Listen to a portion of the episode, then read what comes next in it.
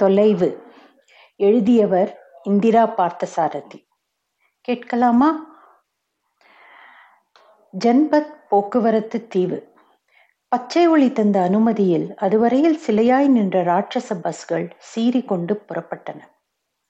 அப்பா அதோ ஸ்கூட்டர் என்று கூவியவரே வாசுவின் பாதுகாப்பிலிருந்து விடுவித்து கொண்டு சிவப்பு ஒளியையும் பாராமல் வீதியின் குறுக்கே ஓடினாள் கமலி. தில்லியில் ஆட்டோ ரிக்ஷாவை ஸ்கூட்டர் என்று குறிப்பிடுவது வழக்கம். கமலி என்று கத்தினான் வாசு. அவள் ஏமாற்றத்துடன் திரும்பி பார்த்தாள். வாசு அவள் கையை பற்றி வேகமாக பின்னால் இழுத்து கொண்டு வந்தான். வாக்குன்னு வந்த போகணும்னு நான் எத்தனை தடவை சொல்லியிருக்கேன்? வயது ஏழாச்சு இது கூட தெரியலையே. அந்த ஸ்கூட்டர் காலியா இருக்கு யாரானும் ஏறிடுவாப்பா? ஏறிட்டு போகட்டும். ரோடை இப்போ கிராஸ் பண்ணக்கூடாது. அதோ எல்லாரும் பண்றாளேப்பா. ஒத்தர் தப்பு பண்ணினா எல்லாரும் பண்ணணுமா? கமலிக்கு அப்பாவின் பேரில் கோப கோபமாக வந்தது. அரை மணி நேரமாக இருவரும் ஸ்கூட்டருக்காக அலைகிறார்கள். பிளாசாவில் இருந்து அவளை இதுவரை நடத்தியே அழைத்து வந்து விட்டான் வாசு. அவர்கள் பஸ்ஸில் போயிருக்கலாம். ஆனால் ஒவ்வொரு பஸ்ஸிலும் கூட்டம் பொங்கி வழிந்தது. குழந்தையையும் இழுத்து கொண்டு முண்டி அடித்து ஏற முடியுமா? வாசுவால் இதை நினைத்து கூட பார்க்க முடியவில்லை. டாக்ஸியில் போகலாம் என்றால் அதற்கு வசதி இல்லை. லோதி காலனி போவதற்கு நாலு ரூபாய் ஆகும். இடைக்கால நிவாரணம் கொடுக்கப் போகிறார்கள். வாஸ்தவன்தான் போன மாதம் அக்காவுக்கு உடம்பு சரியில்லை என்று அவன் பம்பாய் போய் வரும்படியாக ஆகிவிட்டது. அதற்கு வாங்கிய கடன் தீர வேண்டும். கடன் வாங்குவது என்பது அவனுக்கு பிடிக்காத காரியம். ஆனால் திடீர் திடீரென்று செலவுகள் ஏற்படும் போது அவர் அவற்றை எப்படி சமாளிப்பது? அப்பா அந்த ஸ்கூட்டரிலே யாரோ ஏறிட்டா என்று அழுத்து கொண்டே சொன்னாள் கமலா. குழந்தையின் எரிச்சல் அவனுக்கு புரிந்தது. ஆனால் என்ன செய்ய முடியும்? சாயந்தரம் ஐந்து மணிக்கு மேல் ஆகிவிட்டால் ஒரு ஸ்கூட்டர் கூட கனாட் பிளேஸில் கிடைக்காது. கிடைப்பதும் கிடைக்காமல் இருப்பதும் ஒவ்வொருவருடைய அதிர்ஷ்டத்தை பொறுத்தது. தனக்கு என்றுமே அதிர்ஷ்டம் கிடையாது என்று நினைத்தான் வாசு. அவன் மெடிக்கல் காலேஜில் சேர வேண்டும் என்று ஆசைப்பட்டான். அதற்கு வேண்டிய நல்ல மார்க்கும் வாங்கியிருந்தான். ஆனால் இன்டர்வியூவில் மத்திய ஆப்பிரிக்காவில் இரண்டாண்டுகளுக்கு முன் எவ்வளவு அங்குலம் மழை பெய்தது என்று கேட்டபோது அவனுக்கு பதில் தெரியவில்லை. ஆகவே அதற்கு அடுத்த வருஷம் உலகம் நெடுக எங்கெங்கு மழை பெய்கிறது எப்படி வெயில் காய்கிறது என்பவை பற்றியெல்லாம் அலசி ஆராய்ந்துவிட்டு இன்டர்வியூக்கு போனான். மெக்சிகோவில் மத்தியான வேலைகளில் மக்கள் என்ன செய்கிறார்கள் என்று கேட்டார்கள். அந்த வருஷமும் அவனுக்கு இடம் கிடைக்கவில்லை. பிஏ படித்துவிட்டு தில்லியில் மத்திய அரசாங்கத்தில் வேலை செய்ய வேண்டும் என்று அவன் தலையில் எழுதியிருந்தது. அப்படித்தான் அவன் அதை ஏற்றுக்கொண்டான். அப்பா வாக்குன்னு வந்துடுத்து. சரி கையை பிடி ஓடாதே. சிந்தியா ஹவுஸ் பக்கம் போய் இருவரும் நின்றார்கள். காலை வலிக்கிறது என்றாள் கமலை கமலா. மரீனா ஹோட்டல் அருகே நின்று கொண்டிருந்த ஸ்கூட்டரில் ஏறியிருந்தால் இத்தனை நேரம் அவர்கள் வீட்டுக்கு போயிருக்கலாம். அந்த ஸ்கூட்டர்காரனும் லோதி காலனி பக்கம் போக வேண்டியவன் தான் போல் இருக்கிறது. வாசுவை ஏற்றிக்கொள்ள இணங்கினான். ஆனால் ஒரு பெண் கோபமாக வந்து அந்த ஸ்கூட்டரை தானே முதலில் கூப்பிட்டதாக சொன்னாள். ஸ்கூட்டர்காரன் அவள் எங்கே போக வேண்டும் என்று கேட்டான். அந்த பெண் கர்சன் ரோடு போக வேண்டும் என்றாள். நடந்தே போய்விடலாம் என்று யோஜனை சொன்னான் ஸ்கூட்டர்காரன். அந்த பெண் முதலில் கூப்பிட்டிருந்தால் அவள் கோபம் நியாயமானது என்றே பட்டது வாசுவுக்கு. அவளை அழைத்து போகும்படி சொல்லிவிட்டு விலகி கொண்டான் அந்த பெண் நன்றியை சொல்லாமல் உரிமை போராட்டத்தில் வெற்றியடைந்தது போல் ஏறிக்கொண்டாளே என்ற வருத்தம் இல்லாமல் இல்லை. நியாயத்தை பற்றி அப்பொழுது அவன் அவ்வளவு கவலைப்படாமல் இருந்திருந்தானால் கமலிக்கு இப்பொழுது காலை வலித்திருக்காது. வாழ்க்கையில் அடிப்படையான சில விஷயங்களுக்கு மதிப்பு அளிக்காவிட்டால் சமூகத்தில் வாழ்ந்து என்ன பிரயோஜனம்?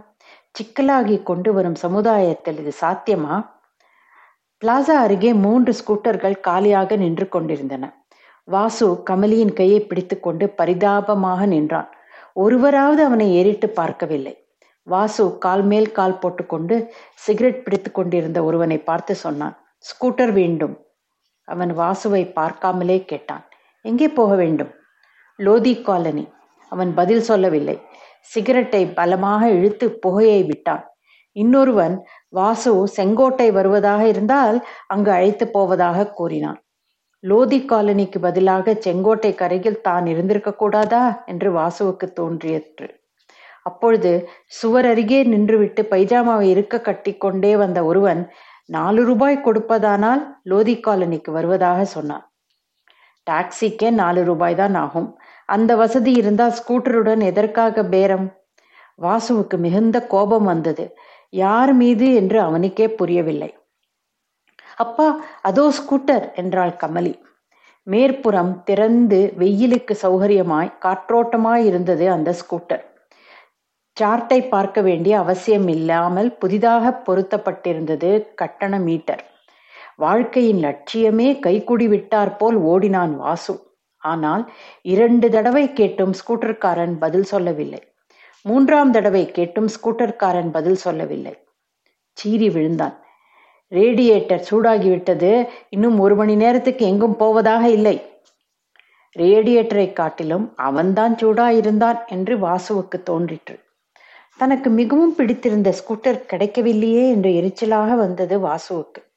புதிய கட்டணம் அமலுக்கு வந்து ஆறு மாதம் ஆகிறது முக்கால்வாசி ஸ்கூட்டர்களில் சார்ட்டு தான் தொங்குகிறது. கணக்கு பார்த்து கொடுப்பதற்கு ஒருவன் தன் சிந்தனை முழுவதையும் ஒருமைப்படுத்தியாக வேண்டும். இல்லாவிட்டால் ஏமாற்றி விடுவார்கள். புதிய மீட்டரில் பழைய மீட்டரை காட்டிலும் அதிகமாக கொடுத்தாலும் பரவாயில்லை. பழைய மீட்டரில் ஏமாறாமல் இருப்பதுதான் தீய எதிர் சக்திகளினின்றும் தன்னை காப்பாற்றிக் கொள்வது போலாகும் என்று நினைத்தான் வாசு. தில்லி போன்ற நகரங்களில் ஒருவனுக்கு தான் ஏமாறாமல் இருக்க வேண்டும் என்ற ஜாக்கிரத உணர் உணர்வே முழுநேர காரியமாக இருந்தால் அவன் ஆக்கப்பூர்வமாக வளர்வது எப்படி? டாக்ஸியிலே போகலாமாப்பா? என்று கேட்டாள் கமலி. அவளுக்கு கால் வலிக்கிறது என்ற பிரத்யட்ச உண்மையை தவிர மாதத்து கடைசி வாரத்தில் மத்திய சர்க்கார் அசிஸ்டண்டால் இதை பற்றி யோசித்து பார்க்க முடியுமா என்ற பொருளாதார பிரச்சனையை பற்றி கவலை இல்லை. இப்போது அவனால் அது முடியாது என்பது இருக்கட்டும். மாத முதல் வாரத்தில் கூட என்றைக்காவது குற்ற உணர்ச்சி இல்லாமல் அவனால் டாக்ஸியில் போக முடிவதில்லை. பொருளாதாரத்தை அடிப்படையாக கொண்ட இயந்திர பூர்வமாகிவிட்ட சமூகத்தின் ஒழுக்க நியதிகள் ஒருவனை குற்ற உணர்ச்சியால் அவஸ்தைப்படும் நிலைக்கு கண்டிஷன் செய்து விடுகின்றன போல் இருக்கிறது. ஸ்கூட்டரே கிடைக்காது என்று சாபம் கொடுப்பது போல் சொன்னாள் கமலி. அவசரப்படாதே கிடைக்கும். பஸ்ஸிலே போகலாமே அப்பா தன்னை டாக்ஸியில் அழைத்து செல்ல தயாராக இல்லை என்பது அவளுக்கு புரிந்துவிட்டது. ஸ்கூட்டரே குறிக்கோளாக அலைவதை காட்டிலும் பஸ்ஸில் போகலாமே என்று அவளுக்கு தோன்றிற்று. கூட்டத்தில் ஏற முடியுமா உன்னாலே? பின்னால என்னதான் பண்றது? ஆத்துக்கு போகாமலே இருக்கலாங்கிறேளா? இக்கேள்வி ஒரு பயங்கரமான எதிர்காலத்தை அவன் மனக்கண் முன் நிறுத்தியது. ஸ்கூட்டரே கிடைக்காமல் ஸ்கூட்டரை தேடி இருவரும் வாழ்நாள் முழுவதும் கனாட் பிளேஸில் அலைந்து கொண்டிருக்கிறார்கள். அவன் கிழவனாகி விடுகிறான். கமலியும் வளர்ந்து பெரிய பெண்ணாகி விடுகிறாள். ஸ்கூட்டர்காரர்களின் அடுத்த தலைமுறையும் அவர்களை ஏற்றி செல்ல மறுத்து விடுகிறது. அப்பா இதோ பஸ் காலியா வருது. போயிடலாம். வாசு திரும்பி பார்த்தான். பஸ் காலியாகத்தான் இருந்தது. ஆனால் லோதி காலனி செல்லும் பஸ் அல்ல. அது மദ്രാஸ் ஹோட்டலுடன் நின்றுவிடும். அதனால் தான் கூட்டமே இல்லை. இந்த பஸ் லோதி காலனி போகாது என்றான் வாசு. ஏன் எல்லா பஸ்ஸையும் லோதி காலனிக்கு விடமாட்டேங்கிறா? இந்த கேள்விக்கு எப்படி எப்படி பதில் சொல்லுவது? லோதி காலனி ரோம் அல்ல. எல்லா சாலைகளும் அங்கே செல்ல. அரசாங்கம் பஸ் போக்குவரத்து நடத்துவதன் நோக்கம் என்ன என்று கமலிக்கு விளங்க வைக்க முடியுமா என ஒரு கணம் யோசித்தான். சமூகத்தை பற்றி கவலைப்படும் சர்க்காருக்கு தான் தனி தனி மனிதனை பற்றி அக்கறை இல்லை. தனி மனிதன் தன் உரிமைகளை தியாகம் செய்ய தயாராக இருந்தால்தான் சமூகம் என்ற கருத்து பிறக்கிறது. இது கமலிக்கு புரியுமா? அவளுக்கு என்ன? இது யாருக்கு தான் புரிகிறது?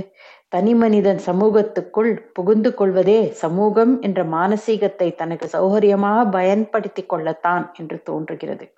இதில் வெற்றியடையும் சிலரே தங்களை அத்தைய அத்தகைய பிராங்கன்ஸ்டைன் பூதமாக்கி கொண்டு தனி மனிதனை மேய்த்து வருகிறார்கள். ஆனால் தன்னளவில் ஒரு கட்டுப்பாட்டுக்குள் அடங்கி சமூகத்தில் ஒழுக்க விதிகளை பின்பற்றுவதே இந்த ஸ்தாபனத்தின் எந்திர குரூரத்தை ஓரளவு எதிர்த்து போராடுவது போல்தானே? ஹரிச்சந்திரன் உண்மையை தவிர வேறு பேசுவதே இல்லை என்பதை கண்டதும் விஸ்வாமித்ரனுக்கு எவ்வளவு எரிச்சல் ஆத்திரம்? அப்பா அதோ மூர்த்தி மாமா போறா. வாசு திரும்பி பார்த்தான். கமலியின் குரலை கேட்டதும் மூர்த்தி காரை நிறுத்தினான். அவன் வாசுவோடு படித்தவன். கல்லூரியில் படிக்கும்போது அவன் பெயர் கோபாலன். பெயர் வைத்த தோஷமோ என்னவோ வெண்ணெய்க்கு பதிலாக அவன் மற்ற மாணவர்களின் சைக்கிள்களை எல்லாம் திருடி விற்று விடுவது வழக்கம். ஒரு நாள் அகப்பட்டு கொண்டான். அவனும் நாதன் என்ற இன்னொரு பையனுமாக சேர்ந்து அந்த கலவை செய்து வந்தார்கள். இரண்டு பேருக்கும் ஆறு மாத சிறை தண்டனை கிடைத்தது. நாதன் இப்போது சென்னையில் பிரபல கிரிமினல் வக்கீல். கோபாலனோ மூர்த்தியாகி தில்லியில் ஒரு கம்பெனியில் லயசன் ஆபீசராக இருந்து வருகிறார். இரண்டு மூன்று மாதங்களுக்கு முன்னர் மூர்த்தியை உத்தியோக் பவனில் வாசு பார்த்தான். கோபாலன் என்று கூப்பிட்டதும் ஓரளவு திடுகிட்டு அவன் திரும்பி பார்த்தான். பிறகு வாசுவை தெரிந்த மாதிரியே அவன் காட்டிக்கொள்ளவில்லை என் பெயர் மூர்த்தி. கோபாலன் இல்லை. யூ ஆர் மிஸ்டேக்கன் என்றான். வாசுவுக்கு ஒரே குழப்பமாக இருந்தது. இப்படி உருவ ஒற்றுமை சாத்தியமா? இரண்டு நாள் கழித்து வாசுவின் வீட்டை தேடி வந்து அவன் சொன்ன பிறகுதான் விஷயம் தெரிந்தது. என் பெயர் இனிமே மூர்த்தி தான் கோபாலனை மறந்துவிடு. இங்கே ஏதோ நல்லபடியா இருக்கேன். கிட்டத்தட்ட காலேஜில் செஞ்சுட்டு இருந்த வேலை மாதிரி தான் ஆனால் அப்போ நாதன் பார்ட்னர் இப்போ கவர்மெண்ட் கார் வச்சுட்டு இருக்கேன் சுந்தர் நகர்ல வீடு. ஆத்துக்கு வாயன் ஒரு நாள் உத்தியோக் பவனில் வேலை பார்க்கும் தன்னை பயன்படுத்தி கொள்ள பார்க்கிறான் என்பது வாசுவுக்கு அவன் வீட்டுக்கு போன பிறகுதான் புரிந்தது. போவதை நிறுத்திவிட்டான். ஆனால் அவன் வாசுவின் வீட்டுக்கு ஐந்தாறு தடவை வந்து போயிருக்கிறான். ஹலோ வாசு எங்கே போகணும்? வீட்டுக்கா? ஆத்துக்கு தான் என்று சொல்லிக்கொண்டே வாசுவை நம்பிக்கையுடன் பார்த்தாள் கமலி. ஸ்கூட்டர் கிடைக்கலையே இவனுடன் போய்விடலாமா? என்று ஒரு கணம் சிந்தித்தான் வாசு.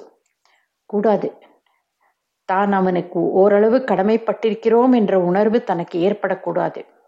இந்த உணர்வே ஜால்ஜாப்பாக அவனிடமிருந்து வேறு பல சௌகரியங்கள் எதிர்பார்க்கக்கூடிய இச்சை ஏற்படக்கூடும். தனக்கு அப்படி ஏற்பட வேண்டும் என்றுதான் மூர்த்தி எதிர்பார்க்கிறான். ஒருவருடன் ஒருவர் இணைந்து வாழ்வதுதான் சமூகம் என்ற கருத்து. எப்படி ஒருவரை ஒருவர் பயன்படுத்தி கொண்டு சமூகம் தரும் வாய்ப்புகளை எல்லாம் தங்களுக்கு உரிமையாக்கிக் கொள்வது என்று ஆகிவிட்டது. மூர்த்தியுடன் போனால் தானும் இந்த கருத்துக்கு உடன்பட்டது போல் ஆகும். உடனடியான சௌகரியத்துக்காக கொள்கையை தியாகம் செய்யலாமா? கூடவே கூடாது. நான் வரல நீ போ என்றான் வாசு. லோத்தி காலனி பக்கம்தான் நான் போறேன் வா. நீ எதிர் திசையிலே போற. லோதி காலனி பக்கம்தான் போறேங்கிறியே. இங்கே ஒருத்தரை பார்த்துட்டு லோதி காலனி போகணும் வா. நீ சுந்தர் நகர்ல இருக்கே. லோதி காலனி வழியா சுத்திண்டு போகணுமா? நீ போ தேங்க்யூ என்ன இவ்வளவு பிகு பண்ணிக்கிற? உத்தியோக் பவனுக்கு வந்து உன்னை தொந்தரவு பண்ண மாட்டேன். சரிதானே? I know lots of other people in Udyog Bhavan எதற்காக இதை சொல்லுகிறான்? நீ உன் ஆபீஸில் அற்பமானவன் உன் உதவி தேவையில்லை என்பதற்காகவா? அல்லது யார் யாருக்கோ நான் பணம் தர தயாராக இருக்கும்போது என்னுடன் படித்த நீ ஏன் இப்படி அப்பாவியா இருக்கிறாய் என்று சுட்டி காட்டவா பணத்தினால் எதைத்தான் சாதிக்க முடியாது? இதோ இப்பொழுது இவனுடைய அந்தரங்கத்தை ஆராய்ந்து கொண்டிருக்க வேண்டிய அவசியம் இருந்திருக்காது. டாக்ஸியில் போயிருக்கலாம். ஏன்? சொந்த காரே வைத்திருக்கலாம். என்ன யோசிக்கிறே? கமான் ஏறு. நோ ப்ளீஸ் கமலியின் கையை இழுத்துக்கொண்டு வேகமான வேகமாக நடந்து சென்றான் வாசு. கமலி கோபத்தில் கைகளை உதறினாள். எனக்கு நடக்க தெரியும். வாசு அவள் கோபத்தை புரிந்து கொண்டான். ஒன்றும் சொல்லவில்லை. சிந்தியா ஹவுஸ் எதிரே இரண்டு ஸ்கூட்டர்கள் நின்று கொண்டிருந்தன. டிரைவர்களை காணவில்லை. ஒரு ஸ்கூட்டரின் அருகே போய் நின்று சுற்றுமுற்றும் பார்த்தான் வாசு. அப்பொழுது கமலி ஹார்ன் அடித்தாள். நோ அப்படியெல்லாம் அடிக்கக்கூடாது. இங்கிருந்தோ ஒரு டிரைவர் அப்பொழுது அங்கே திடீரென்று தோன்றினான். எங்கே போக வேண்டும்? என்றான். லோதி காலனி. திரும்பி வர வேண்டுமா? இல்லை. டிரைவர் பதில் கூறாமல் பீடியை பற்ற வைத்துக் கொண்டான். என்ன ஸ்கூட்டர் வருமா வராதா? என் நம்பர் இப்பொழுது இல்லை. அந்த ஸ்கூட்டர்காரனை கேளுங்கள். அந்த ஸ்கூட்டர்காரன் எங்கே? தெரியாது. இதற்குள் ஐந்தாறு பேர்கள் ஸ்கூட்டருக்காக அங்கு வந்து விட்டார்கள். எல்லோருக்கும் ஒரே பதில்தான். அந்த ஸ்கூட்டர்காரன் கால் மணி கழித்து வந்தான். வாசு அவனிடம் ஓடினான். லோதி காலனி போக வேண்டும் என்றான். அப்பொழுது ஒரு அழகான பெண் கண்களால் சிரித்து கொண்டே கேட்டாள். காக்கா நகர் போக வேண்டும். ஸ்கூட்டர்காரன் அந்த பெண்ணை ஏற சொன்னதும் வாசு கூறினான். நான் இங்கே கால் மணி நேரமாக காத்து கொண்டிருக்கிறேன் இந்த ஸ்கூட்டர்காரரை கேளுங்கள். அந்த ஸ்கூட்டர்காரன் தன்னை சாட்சிக்கு அழைத்தும் வேறு பக்கம் திரும்பி கொண்டு விட்டான். வாசு விடவில்லை. யார் முதலில் வந்தார்கள்? என்று அவனை கேட்டான். யார் வந்தால் என்ன? அதோ அவள் கிளம்பி போய்விட்டார் என்று சிரித்து கொண்டே சொன்னான் அந்த ஸ்கூட்டர்காரன். அந்த பெண் டாடா பை பை சொல்லாத குறை. ஸ்கூட்டர் போய்விட்டது. அவன் உடம்பு கோபத்தால் ஆடியது. அங்கிருந்து இன்னொரு ஸ்கூட்டரையும் டாக்ஸி ஸ்டாண்டில் இருந்த டாக்ஸிகளையும் தெருவில் போய் கொண்டிருந்த கார்களையும் பஸ்களையும் எல்லாவற்றையும் அடித்து நொறுக்கிவிட வேண்டும் என்று வெறி வந்தது.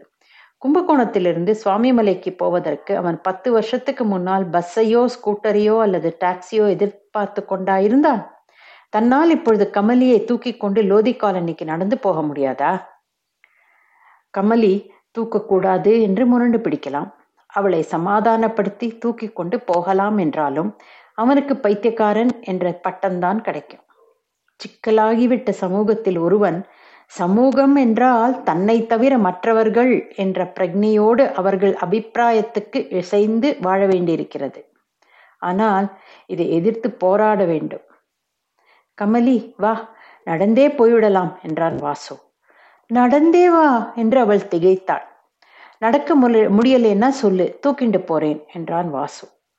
வரிசை வரிசையாக கார்களும் டாக்ஸிகளும் விரைந்து கொண்டிருந்தன. வாசுவும் கமலியும் இன்னும் வெகு தூரம் போக வேண்டும்.